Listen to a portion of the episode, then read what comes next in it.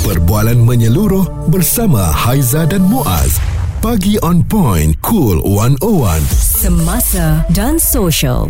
Hari ini dalam kesihatan 101 kita nak membicarakan mengenai pengambilan steroid ya yang berlebihan. Sebab kita tahu uh, steroid ini adalah seumpama ubat ajaib yang hmm. boleh menyembuhkan penyakit dengan cepat.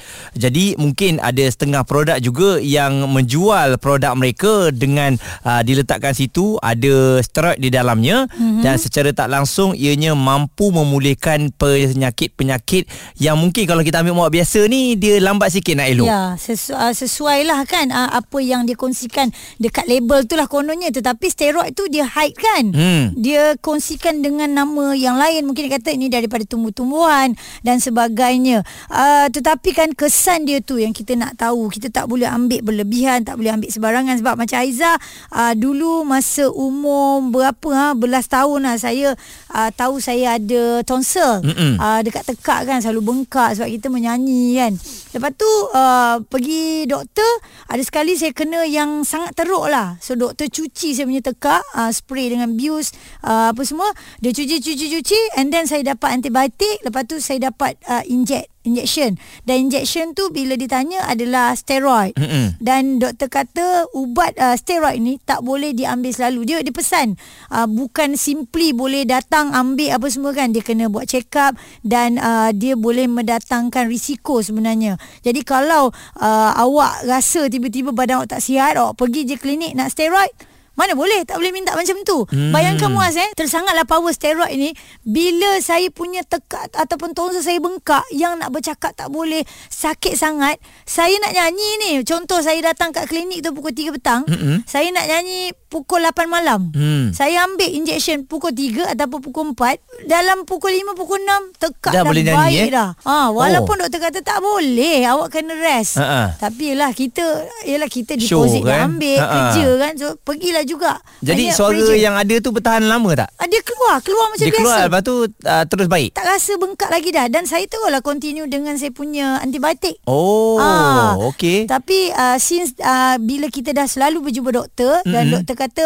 awak kena kontrol apa yang awak makan uh, saya jaga dengan uh, mungkin air saya tak ambil uh, kerap saya selalu minum air panas makanan mm-hmm. pedas pun kita cut sikit kan uh, dia memang kalau dulu setahun boleh 2 3 kali juga kena mm-hmm. Tapi sekarang ni saya boleh hitung lah setahun pun tak sekali alhamdulillah hmm. lah ya jadi itu antara um, cerita sebenarnya apa hmm. yang berlaku dengan pengambilan uh, steroid ni hmm. dan uh, saya juga pernah didekati lah waktu hmm. pergi gym dulu ada orang kata muas kita nak naikkan uh, badan kita otot-otot kita ni ambil lah suntik hmm. je steroid ni nanti sekejap je badan kau naik confirm kalau kau buat macam ni sampai bila pun tak akan naik Amboi. ha, jadi hmm. saya masa tu seumpama macam ah, tak mau lah tak, tak nak lah suntik benda yang bukan-bukan ni kan hmm. takut nanti jadi um, kita punya hormon tak stabil. Ada benda-benda lain. Ha, saya kan? berjaya tolak lah tapi ada member saya yang memang ambil sekejap je. Sebulan dua kita dah tengok masa dia dah power lah kan. Tak pernah berketul tiba berketul berketul eh? main ha, sekejap je tapi oi ketul dia lain macam. Ha, itu contoh-contohnya. Jadi hmm kita kejap lagi nak uh, terus dapatkan pandangan mengenai penggunaan steroid yang berlebihan ini. Hmm memang bahayanya uh, telah pun dikongsikan lah eh. Memang hmm memudaratkan. Betul anda kena dengar ya bersama dengan kami di Cool 101 semasa dan sosial. Responsif menyeluruh tentang isu semasa dan sosial. Pagi on point bersama Haiza dan Muaz di Cool 101 kita tengok um, ciri-ciri uh, kesihatan yang kita selalu dengar tentang steroid ni tapi ambil berlebihan ini boleh memberi risiko kepada kita. Alright, kita ada Puan Izwani Ibrahim selaku pegawai farmasi Kementerian Kesihatan Malaysia. Uh, Puan, mungkin sebelum kita pergi dengan lebih jauh, boleh tak Puan terangkan apa itu steroid dan juga jenis-jenisnya sebab ramai yang mungkin baru nak faham mengenai pengambilan steroid ini. Bila kita bercakap tentang steroid, uh, apa yang selalu terbayang dekat fikiran kita. Uh, dadah lah uh, eh. Uh, dia bukan dadah tapi more kepada sesuatu yang uh, untuk selalu orang kata nak cepat lah. Ah, Power, power, kuat. Ah, power kuat. Um, contoh, contoh macam itulah uh, kalau orang nak bina badan kan uh, macam Ah. Buat sebut tadi. Ya, Ah, betul. Itulah. Hmm. Okey, jadi apa steroid ni? Steroid ni dia sebenarnya adalah hormon semula jadi yang badan kita sebenarnya dah hasilkan dah pun. Oh, okey. Ah, dalam badan kita dah ada steroid dah sebenarnya mm-hmm. dan dia terlibat dalam banyak proses untuk kawal fungsi badan. Ah, macam contoh dia kawal tekanan darah, dia kawal kita punya elektrolit, ha macam-macam lah fungsi dia. Hmm. Jadi steroid ini bila kita cakap tentang ubat steroid, dia sebenarnya dikategori sebagai ubat terkawal. Yang mana bila kita nak ambil, dia perlu atas nasihat dan pemantauan doktor. Mm-mm. Dan dia kena berdaftar dengan Kementerian Kesihatan Malaysia lah. Uh, jadi ubat steroid ni dia ada dua jenis. Yang Mm-mm. pertama adalah kortikosteroid. Yang mana kortikosteroid ni adalah ubat untuk kurangkan keradangan pada anggota badan dan juga untuk kurangkan tindakan imun badan yang terlalu aktif. Macam Haiza sebut tadi kan ada ambil injection kan, Ya, steroid betul. kan. Ha, jadi uh, bila kita ada dalam sesuatu situasi yang mana kita punya uh, badan kita ada keradangan, uh, bila uh, kita ambil steroid dia akan turunkan keradangan tu dan dia akan kurangkan uh, kita punya tindakan imun Ya. terlalu aktif lah. Saya Ah, punya jadi- tonsil tu dia kecap Ah. automatik tau. Ya, Ah. betul. Tambah-tambah bila kita ambil injection, Ya. ha, lagilah cepat dia punya efek tu lah. Ah. Uh, Okey, jadi kortikosteroid ada dal- datang dalam banyak sediaan lah. Macam uh, tablet, kapsul, krim, ubat sedut, titis mata dan juga um, macam-macam lagi lah dia untuk rawatan beberapa penyakit berlainan. Mm-mm. Okey. Uh, ada lagi puan nak tambah? Silakan. Ha, ada. Dia selain daripada kortikosteroid tu ada sejat satu jenis lagi lah ubat steroid yang mana kita panggil dia steroid anabolik yang mana dia dihasilkan secara sintetik untuk bagi kesan yang sama seperti hormon testosteron. Ha, bila kita sebut testosteron, kita akan teringat apa? Lelaki lah kan. Jadi dia banyak digunakan uh, untuk uh, penyakit yang lelaki adalah. Mm-hmm. Jadi uh, banyak digunakan untuk tujuan pembinaan otot badan mm-hmm. atau sebagai terapi gantian hormon bagi pesakit yang ada masalah pertumbuhan lelaki. Ah. Ah. yang ni selalu digunakan lah kalau dalam bidang perubatan lah. Mm-hmm. Tapi steroid anabolik ni selalu disalahguna lah untuk kuatkan otot oleh atlet bina badan. Hmm, tu yang tiba-tiba Ah. sadar tempoh singkat Ya, aja. Senang malah kan? kadar. Ah. Ha ah. Tak nampak sangat dia Sebab tu saya tak nak ambil Nanti orang mengata pasal saya. Tak bersenang sangat Tiba-tiba naik pula muscle tu. Dia ambil Ya, betul. steroid, ketul-ketul tu kosong. Ha, tengok orang cakap. Eh tapi itulah Bila jual senang nak dapat ni Tak salah ke kan? Ah itulah puan. Macam mana dia boleh tiba-tiba ada berleluasa tak ada? Yalah memang betul benda ni dikawal. Tetapi hmm. sebenarnya bila ada yang ambil tanpa pemantauan doktor kesan risiko sampingan itu apa yang kita boleh nampak? Kalau kita lah nampak kawan kita daripada luaran tu kita dah tahu dah. Mm-mm. Ah, dia ada banyak ba- ada banyak lah dia punya uh, kesan sampingan yang kita boleh nampak Mm-mm. uh, bila kita ambil uh, steroid berlebihan ni lah uh, tapi antaranya uh, kita boleh nampak pertambahan berat berat, berat badan macam-macam lagi lah ah. uh, Okey. bila kita ambil steroid berlebihan ni Suara serta informasi semasa dan sosial bersama Haiza dan Muaz. Pagi on point. Cool 101. Cool 101 Semasa dan Sosial Haiza dan Muaz hari ini membicarakan mengenai kesihatan 101 ni pengambilan steroid berlebihan. Ya. Jadi amat berbahaya kerana kalau anda tak kawal sesuka hati ambil ikut orang sebab online pun senang dapat uh, akan memberikan kemudaratan kepada anda. Ha, jadi jangan beli suka-suka hati uh, Orang bagi kita ambil je kan Dan kita bersama Pegawai Farmasi Kementerian Kesihatan Malaysia Puan Izwani Ibrahim Puan, risiko dan juga kesan sampingan Pengambilan steroid secara berlebihan ini Lebih-lebih lagi tanpa pemantauan oleh doktor Apa agaknya? Uh, Okey, bila kita ambil steroid dia terlalu lama mm-hmm. dan berlebihan, uh, selalunya kita akan uh, terjadinya sindrom Cushing. Ah, kucing Ah. macam mana Puan eh? Ya, dalam sindrom Cushing kalau kita tengoklah uh, kalau kita punya rakyat kan suka Google kan. Uh, Mm-mm. jadi bila kita Google sindrom Cushing, kita boleh nampak ada banyak simptom lah di bawah sindrom Cushing ni.